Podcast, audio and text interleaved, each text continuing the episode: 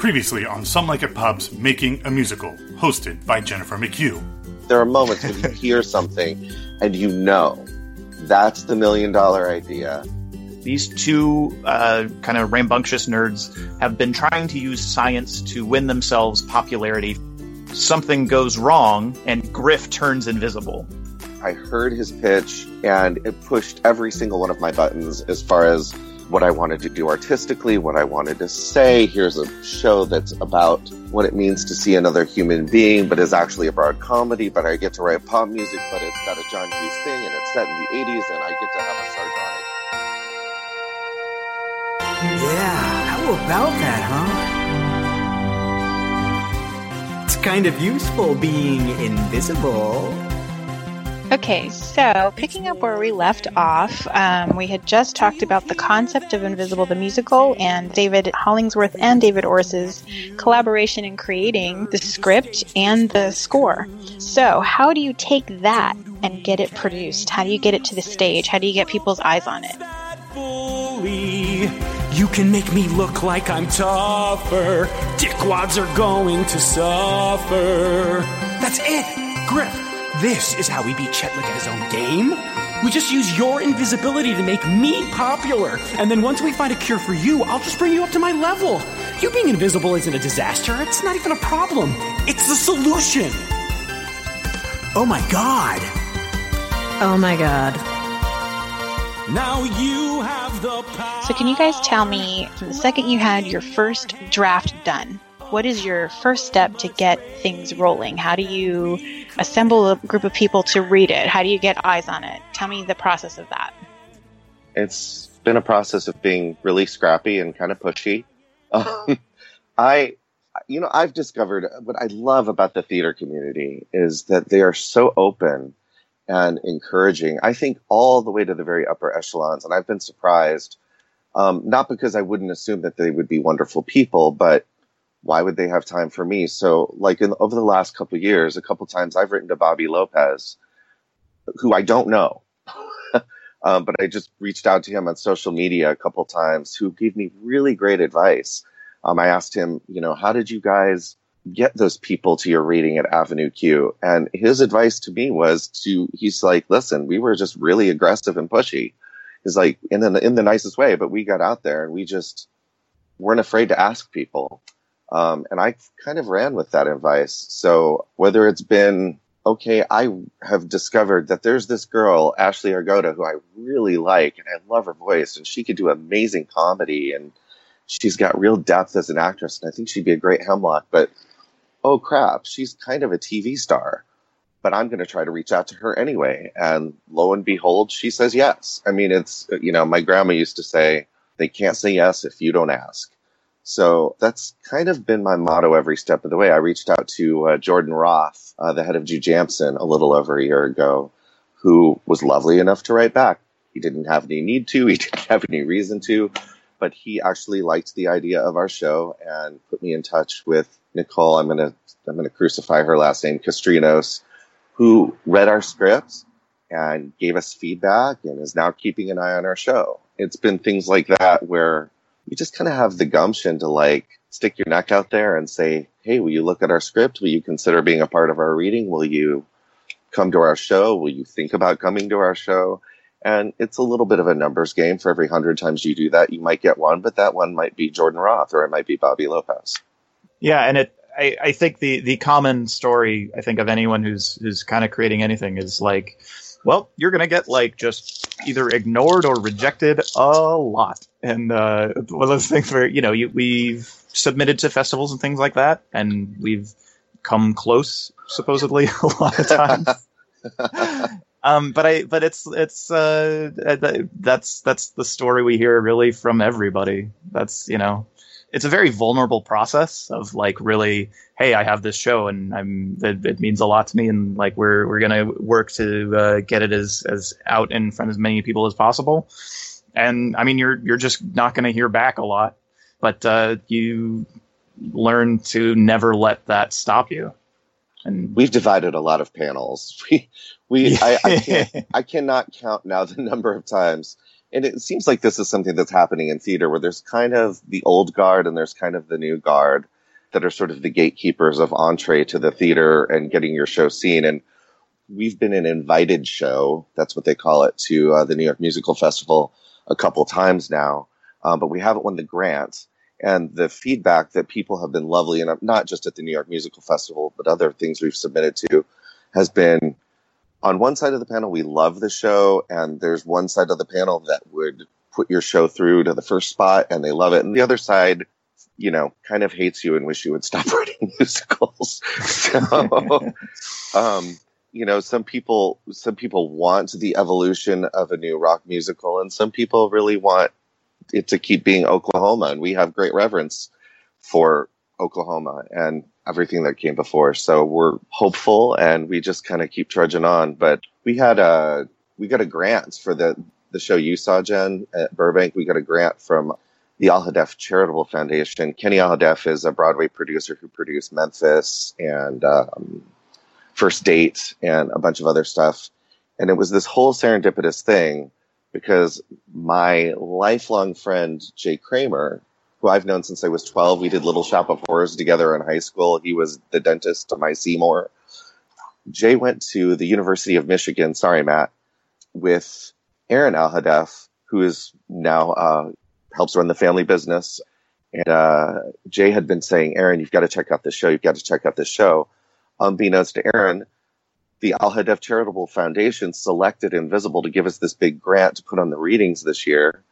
And um, long story short, this weird, we just have this weird serendipitous connection with the Alhadeffs who um, were so generous in giving us this gift and are now spending time with our script. And we have we have a lot of uh, we have a lot of lines out in the water, and I, I feel like keep casting out our line, we're to catch a fish.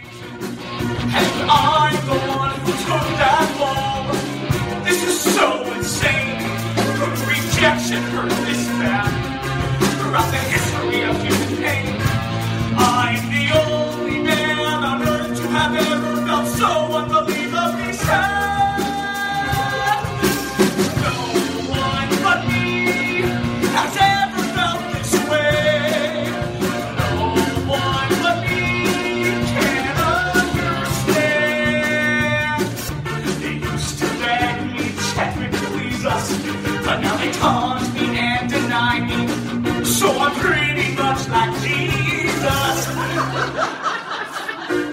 So how many readings have there been so far?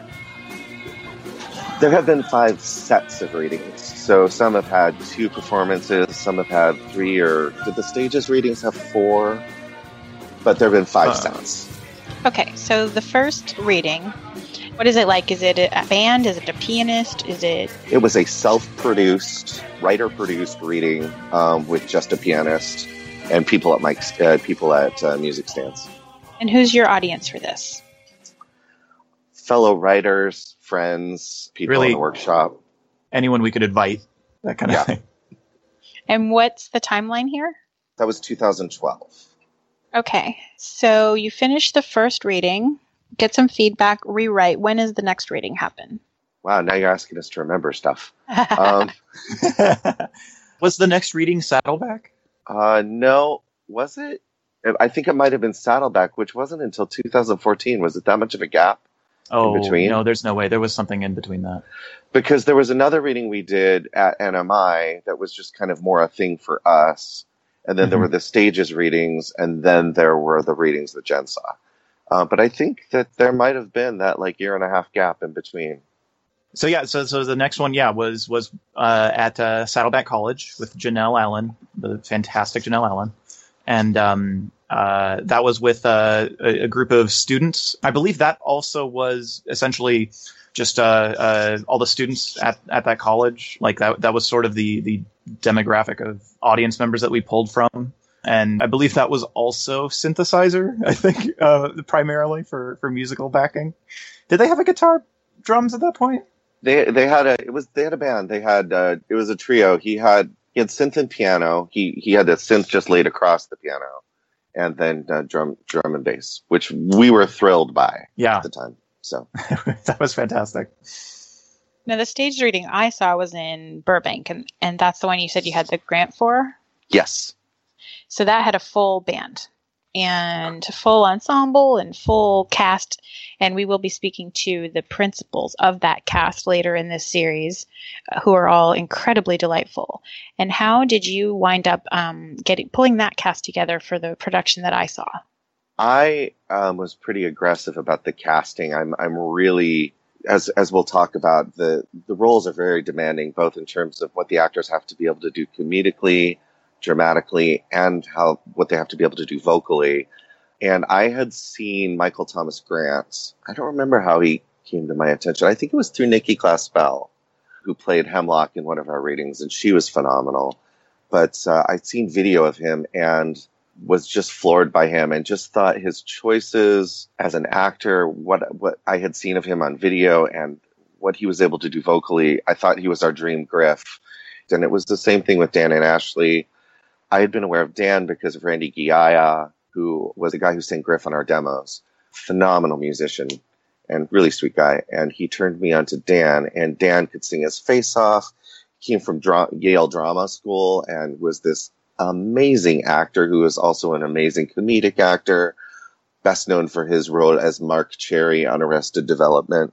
And uh, again, I just kind of pursued him for a couple years. I just wear people down. That's my whole. it's my whole game plan. And Very uh, Orisian. and Ashley, we, we had worked, uh, I mentioned Nikki Glaspell. It turned out that uh, when we went into these next rounds of readings, we weren't going to be able to get Nikki. And Nikki had worked with Ashley on this uh, show. It was like a Romeo and Juliet using the music of Pat Benatar called Love is a Battlefield.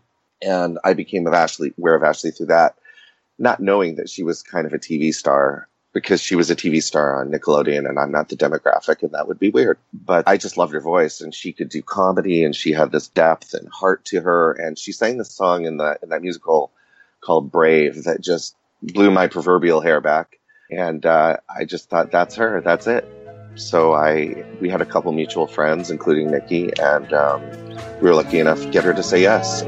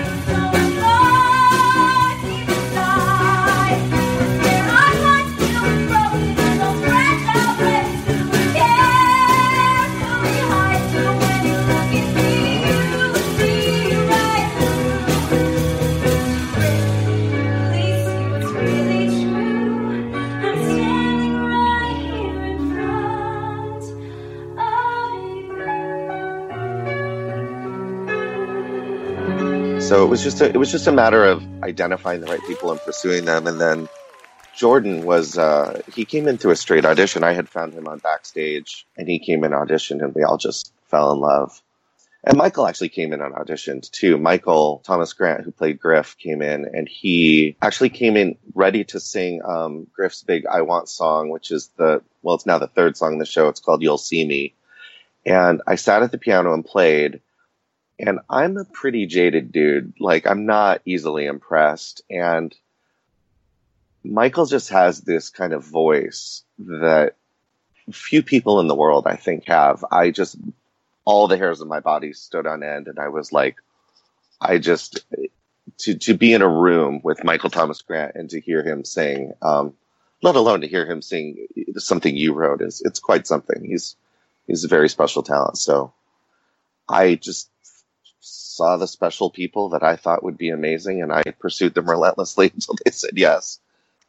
So, talk about that Burbank performance. I have seen it, and I thought it was way more than a staged reading. So, what went into preparing for that performance? Musically, uh, I'll let David talk about you know his side of this too, but uh, musically, um, a lot of those uh, just a lot of creating a lot of files and preparation of minutia so that the actors can do a lot of homework and then come in ready to you know work on character and work on some of their blocking because it was a stage reading, but it was a stage reading with, as you saw, with some blocking and some movement. We had a fantastic director named Elise Dewsbury, who is uh, she's very gifted and she really does her homework and she puts her she put the actors through their paces in the best way. It was it was a lot in very little time. I think the real answer to your question is we had amazing actors who were willing to do a lot at home.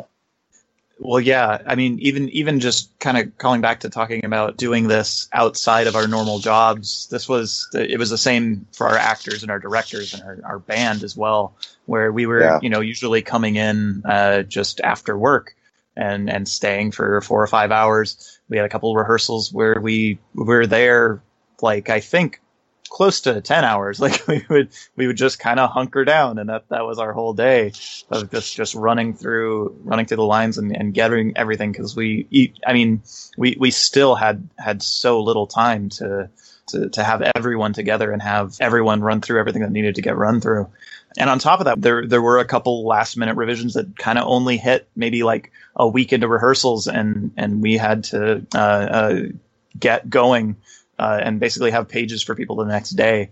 So it was it was this mix of just on top of everything else that we were normally doing in our mundane alter ego lives, coming in after and you know witnessing this thing together. But it, it was also an incredibly exciting process, especially because uh, we we'd worked with a number of uh, of these actors before, and um, watching them kind of sink their teeth into it again and seeing the changes and seeing what they liked, kind of getting getting a chance to to work with them again was great but even more so, I think watching the new actors let themselves learn the characters and watching their specific takes on it.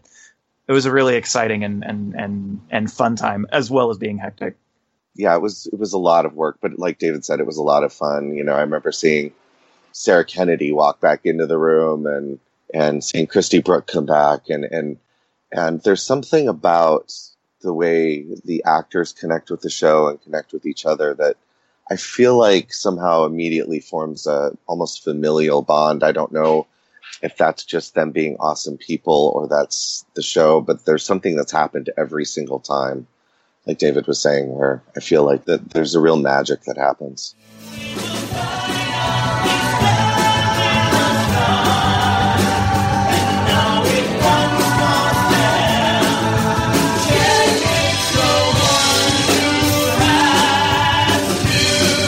Whatever, I'm fine. I got this. All right, nerd, get ready. It's just you and me now. Manilow on Manilow. Ow! You are totally gonna hear from, like, all my lawyers.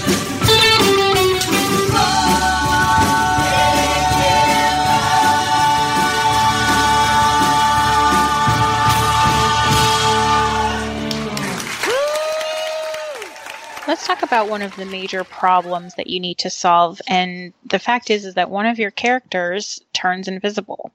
So there is a practical thing where you have to figure out a, a solution on how to make that work on stage. Can you talk about the evolution of the ideas and the concepts of that from where you started to where you are now? Well, we've we've gone through a lot of different kind of uh, kind of prototypes on how to uh, how to uh, go go through with uh, or kind of express um, a character being invisible on stage, and part of that actually there's there's an element to it where we kind of actually even want to leave it up to the people who are putting on these productions at a certain point. We we we think there's actually multiple ways to to get that across. Um, and uh, the the one that we've we've been working with a lot lately is um, using kind of a uh, uh, kind of kind of inspired a little bit by Warhorse, kind of a little bit inspired by Lion King, essentially puppet of uh, of when Griff is invisible, but it's still in clothing.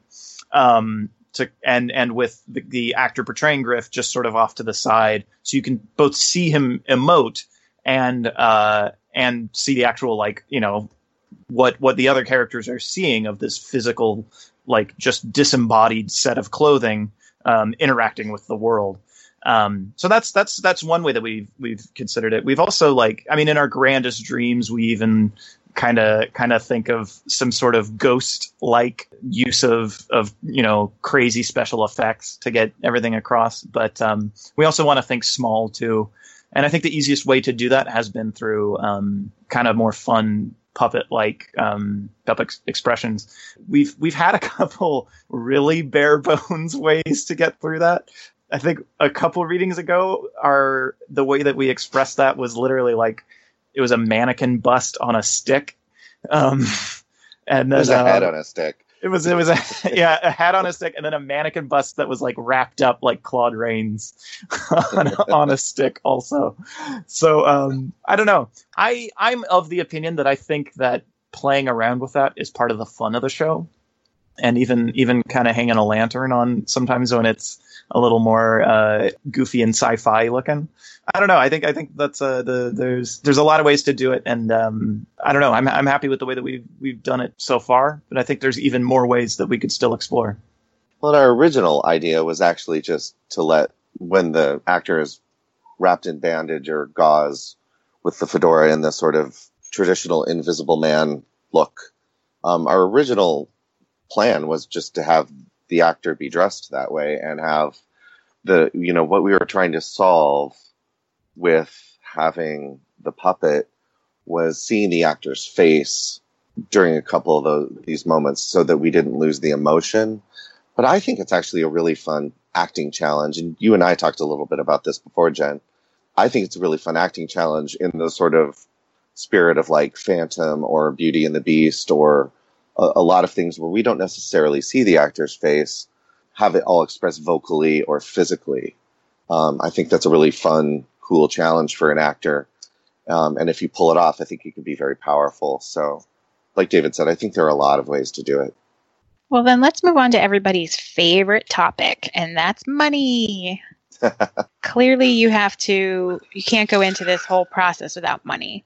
So, as you said, you were reaching out to people like Bobby Lopez and everything. Where do you begin to start to get money? I mean, you can stage your first rating by yourself by calling in favors, but as it gets more and more successful, you're going to have to start to pay people. So, where do you start with that process? I think where we are now, we're very, very fortunate to have connected with 3D Theatricals. Um, they're a nonprofit organization, but they really know what they're doing in terms of fundraising.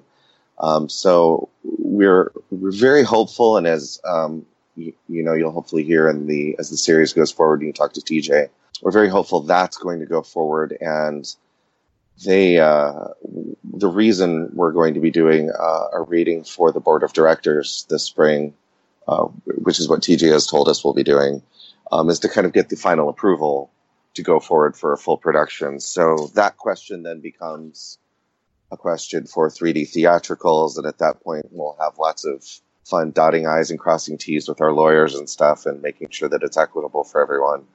But um, I think 3D we are, Theatricals is a production company? Yeah. Okay. And how did you uh, form a relationship with them? Uh, we were doing uh, reading at uh, the Stages Musical Festival in cooperation with New Musicals Inc. And it, the reading uh, was in cooperation with 3D Theatricals and physically happening in their space. So their people saw the show and became aware of it. We were one of a number of shows, but they saw ours and really liked it. And um, that was the name of that story. And talk a little bit about your creative team. You actually, I mean, you have you two being the writers and the creators. You have to bring in, you know, the right director who understands, and the right producer, and the right costumer, and the right musicians. So where do you even begin to look for all the right people that are going to ha- be on the same page with you?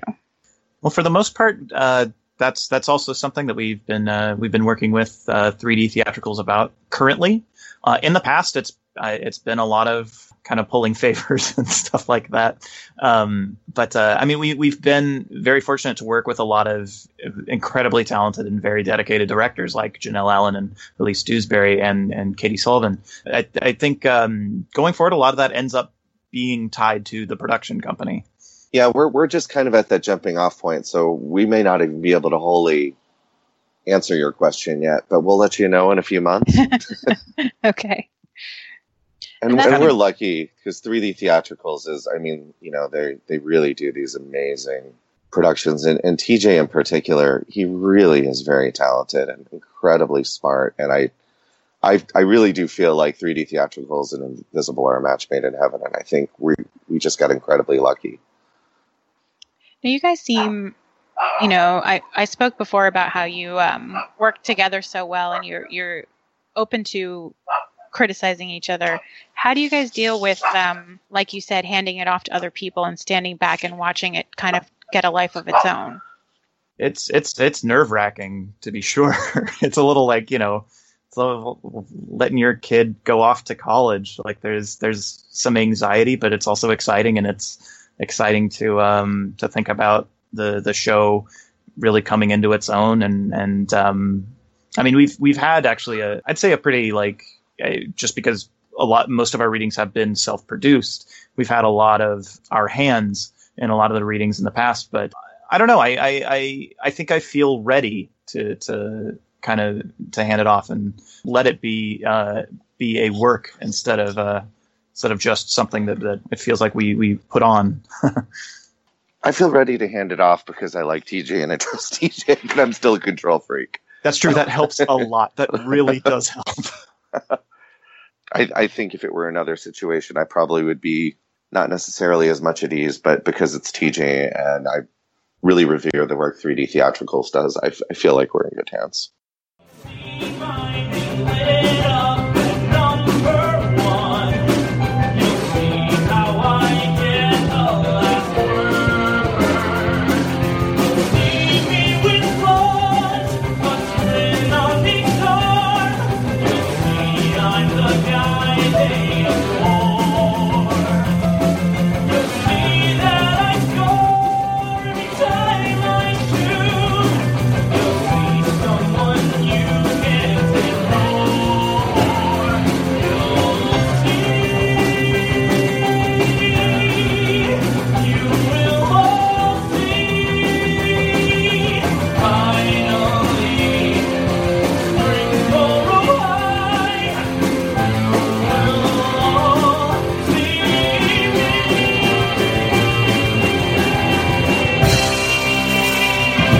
Want to talk about from the Burbank reading up to where we are now and where we're going to go from here. I say we like I have anything to do with this whatsoever, but Well, now you do. hitching my wagon to your train. Um, okay, so ad nauseum, I have told everyone and their friends that I've seen the Burbank staged reading, and that is how I formed my relationship with the Davids. And because of that, I just wanted to know now you've had this successful staged reading, and now there's more eyes on it. So, where are you now from that reading? Are there more drafts? Are, are, is there more productions? Like, where are we going in the future with this? Well, we just finished the new draft, and I don't want to think about another draft because I'm tired from the one we just did. But I feel really, really good about the draft. I, I think Hollingsworth will agree. I think we really got it Definitely. to a, a special place. A lot of times we get to the end of the drafts, and we've had other dramaturgs, and I'm cranky and I don't know. This draft, I really, I, I really feel like we got it to a, a place I feel really proud of. And uh, from here, uh, right now, we, we've talked to a bunch of other theater companies. Um, I've I've had a lot of random, at total random, not us pursuing them in all cases, like I was talking about with Jordan Roth and Bobby Lopez, and just reaching out for advice or whatever. But we've had other theater companies reach out to us. I, I we're really excited about a 3D theatricals world premiere, and we're kind of putting all our eggs in that basket at this moment. Um, but it really does 3D really does feel correct for both Invisible and and and and just yeah, getting it right. Yeah, totally. So our, we're kind of focusing on 3D right now, and um, it feels like we're on the right track with them. I think after the uh, reading with the board of directors in the spring, um, hopefully we'll be programming it into the 2017-2018 season. Knock wood. Um, okay, let's back up a little bit. Can you take me through a draft session? Like you come off of that successful reading, and then the two of you sit down. What does that look like? Are you sitting on the floor in your living room, or is there is there scotch involved? Um, what- Why what- is there not scotch involved? God, that's an amazing idea. Well, you know. That's really what I'm going to take away from this whole experience. is You got to have that scotch. Um, Uh, I just want to know what it's like, how you guys work as a well, actually, team. well, we we call each other every week. So that's something Yeah. that we um, we have. I, I mean, we we see each other actually usually more often than that, but um, we always have scheduled at least a, a, a check in of how's everything going, what are we working on, what's what's next on the agenda, um, and so actually I think with with a lot of um, we, we've we've got a little bit of a rhythm down now um, in terms of discussing uh, discussing revisions in particular, uh, where um, I think we- we've kind of got it where we can walk away from a meeting where we discuss notes with uh, with with a, a dramaturg or a producer, and we can we can say, okay, well, what what what are we going to work on next? What's uh, wh- what is essentially our homework, and we kind of just itemize it and um, set ourselves up some deadlines and uh, basically just get everything to each other ASAP to kind of check on and and uh, yeah, th- throughout the next couple weeks, we just email each other stuff. We we meet together uh, when, especially on on stuff that we're really like. Well, we we should both focus on on kind of making this work together, and we'll we'll actually we'll even just sit in front of a piano for for a couple hours and um and and work some stuff out. But um, I don't know. I, I we've we've gotten to a point where I think most of our work is done remotely. Yeah, and when we're when we're hard and heavy in the middle of revisions, that you know that call might be two, three, four times a week. But I think we mostly work remotely. I we had like one. I don't. It wasn't even this round of revisions. It was a round of revisions previously, I think, where I I had David Hollingsworth actually help me with some lyric stuff, where I would just you know I was I was really trying to hone in and figure out the right word in you know like 10 different instances per song and so i would just make him sit and have writer's block with me the keyboard and it was great. And David's partner would bring me uh, would bring me vegan hors d'oeuvres. It was great. It was a good time. but but but by gum we'd get those 10 words um, yeah. so it just it depends on whatever's you know on the plate but so for this last revision one of the things uh, tj at 3d theatricals talked to us about was uh, expanding the ensemble and and making the ensemble more specific. I think david talked about this giving just giving life to the un, just giving more specific life to the ensemble. And um, so that became a big part of this revision. So there were a lot of conversations about okay the ensemble was these 10 people. Now it needs to be how are we breaking this down? And a lot of it was like, you know, like I'm writing, I'm rewriting the opening number hallways. So it has to stick because if I'm going to write these two theater kids as altos, I'm going to write these two guys as baritones.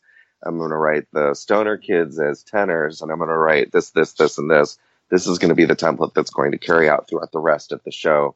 So let's make a hard and fast agreement so that I don't have to do a lot of painful score revisions 10 times over.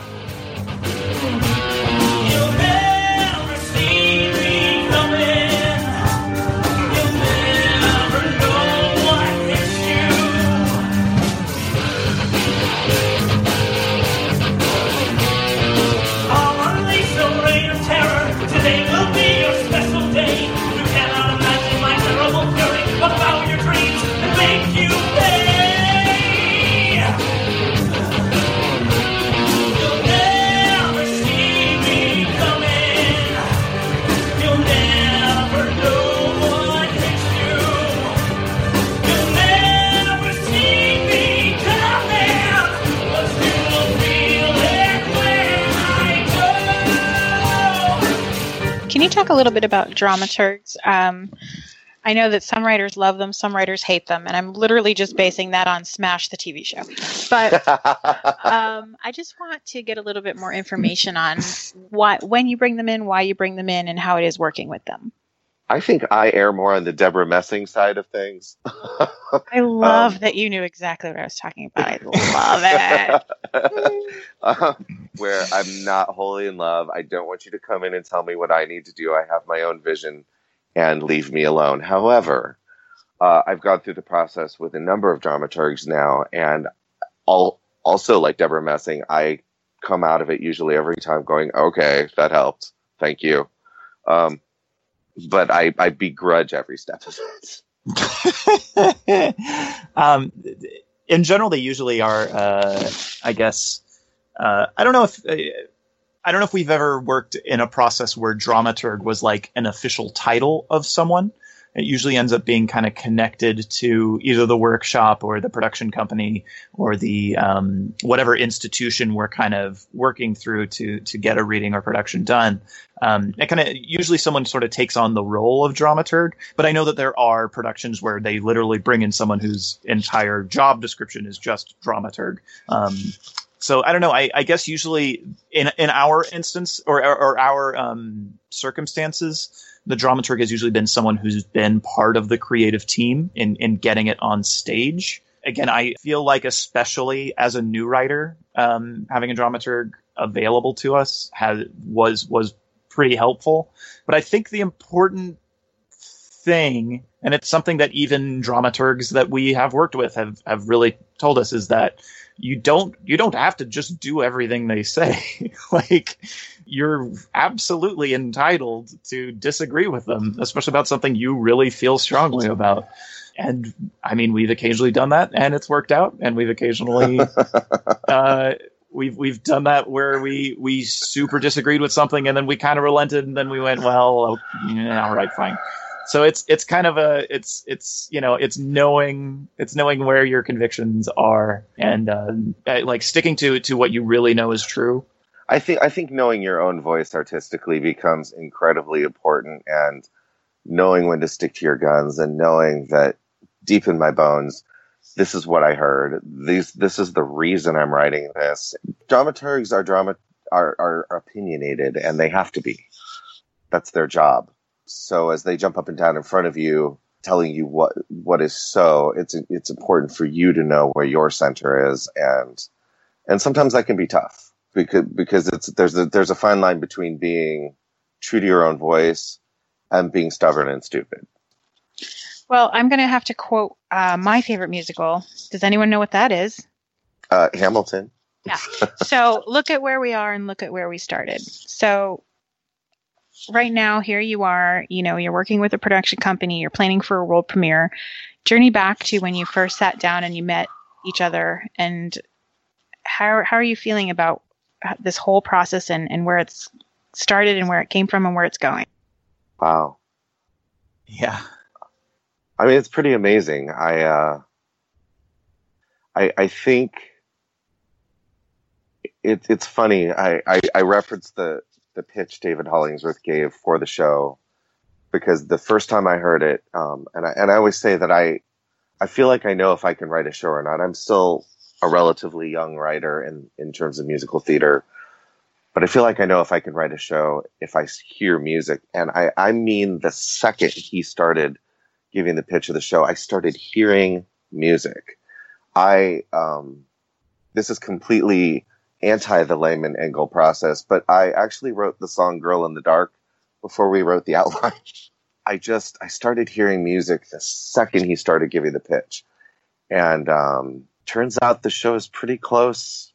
You know, I think to the tone, the overall tone, and the emotion, and the and the music I heard, and um, it's gratifying. I think it's it's it's exciting because we're we're on the precipice of a, a huge world premiere, possibly, and even if that were not to happen, I feel like what we've built together it, it, fulfills the dream we set out to create. We we built the show we wanted to build, and I'm proud of what I've been able to do with Hollingsworth. I I've said this to him before. I feel like the sum of what we are creatively is so much greater than what either of us could do individually. What I can do as a composer yeah. Is one thing, but what we can do together is is is exponentially more than what I could do by myself and I, I hope that doesn't sound arrogant because it's not. I what I mean is that it's it's it's so much greater than me. I, I feel like what the show has become is is a really special thing, and um, it feels like it's something beyond even what I hoped it would be. I I try as just a goal in life to not be not be kind of cynical about things, and uh, it's helped me a lot throughout this process because I something that still drives me is the idea of this idea that we had that we, we kind of worked around and, and talked about and chatted about in a in a cafe and and spent a lot of time putting down on note cards and talking back and forth and having me blurt out uh, stream of consciousness stuff um, over and over again and, and workshopped and thought about and, and forever. And, uh, and you know recruited actors for and and recruited directors for and spent hours and hours working on charts and hours and hours uh, just even just formatting things. Um, the fact that it all leads into something where, where people come up on stage and and the audience connects to it and the audience laughs and they they gasp and and uh, they they burst into applause when when a particularly affecting song really hits them.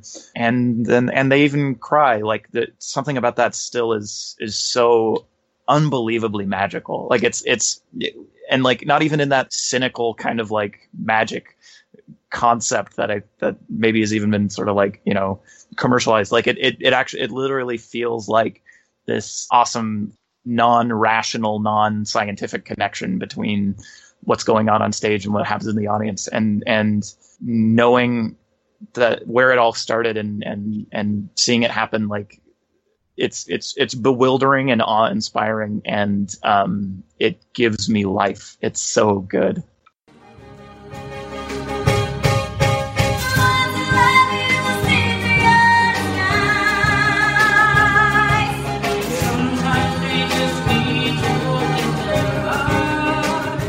What we're trying to say, Jen, is hashtag grateful.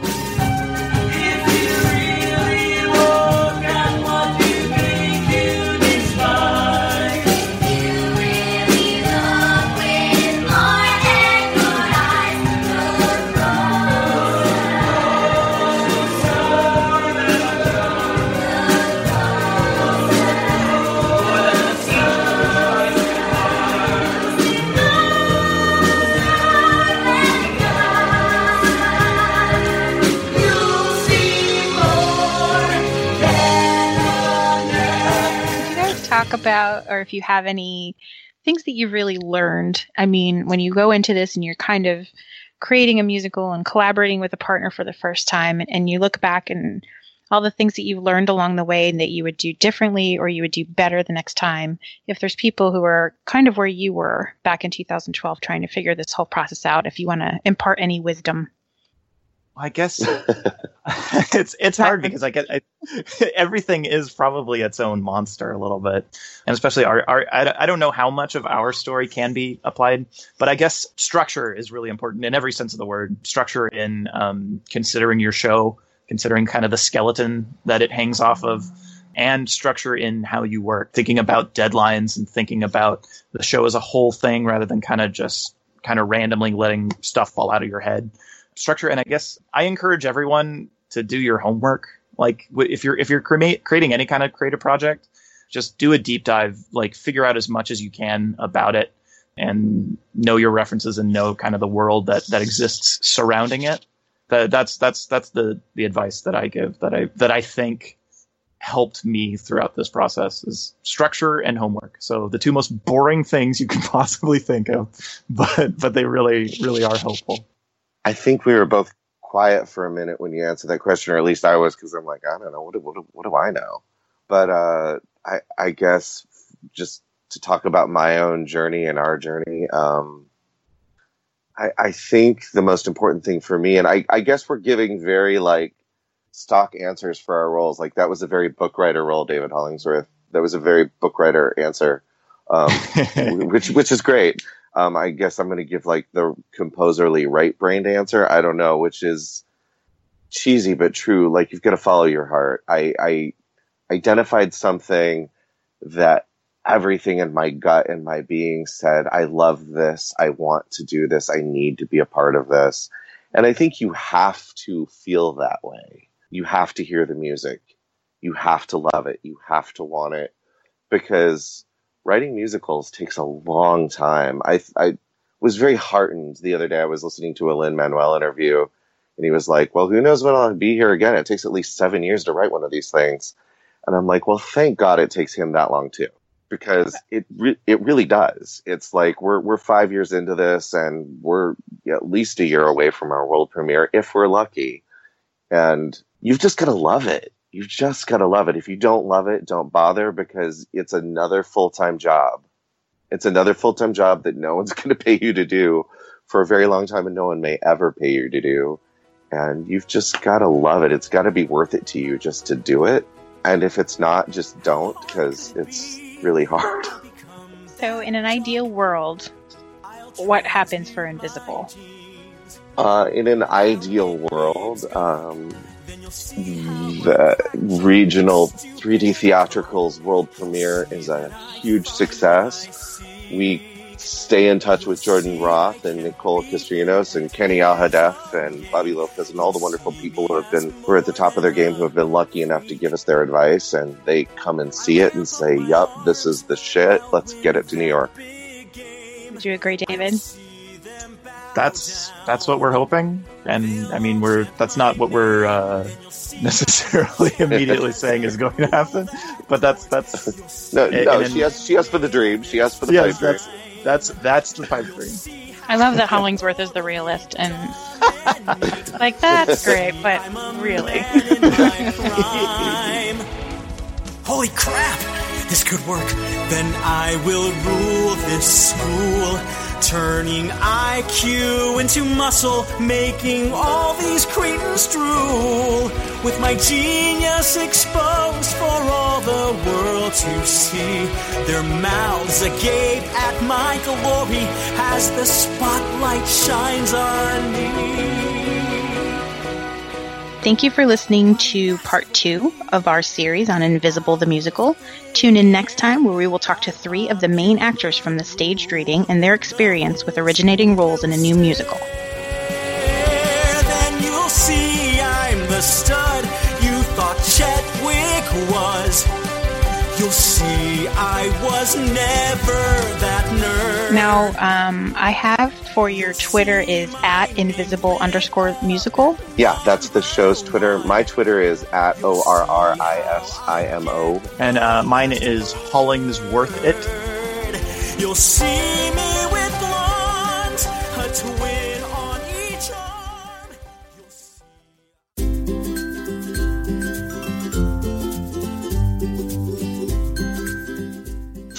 Hashtag blessed. Blessed. Hashtag so blessed.